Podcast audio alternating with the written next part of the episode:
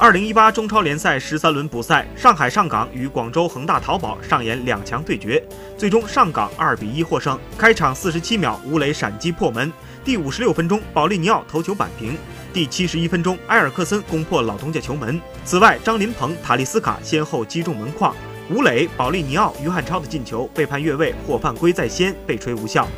上港两连胜，近七轮六胜一平，主场六连胜，积四十九分，稳居榜首。上港此前在联赛里面对恒大以五平五负处于绝对劣势，此番上港终于在联赛首次战胜恒大，恒大五连胜遭终结，积四十五分排名第二。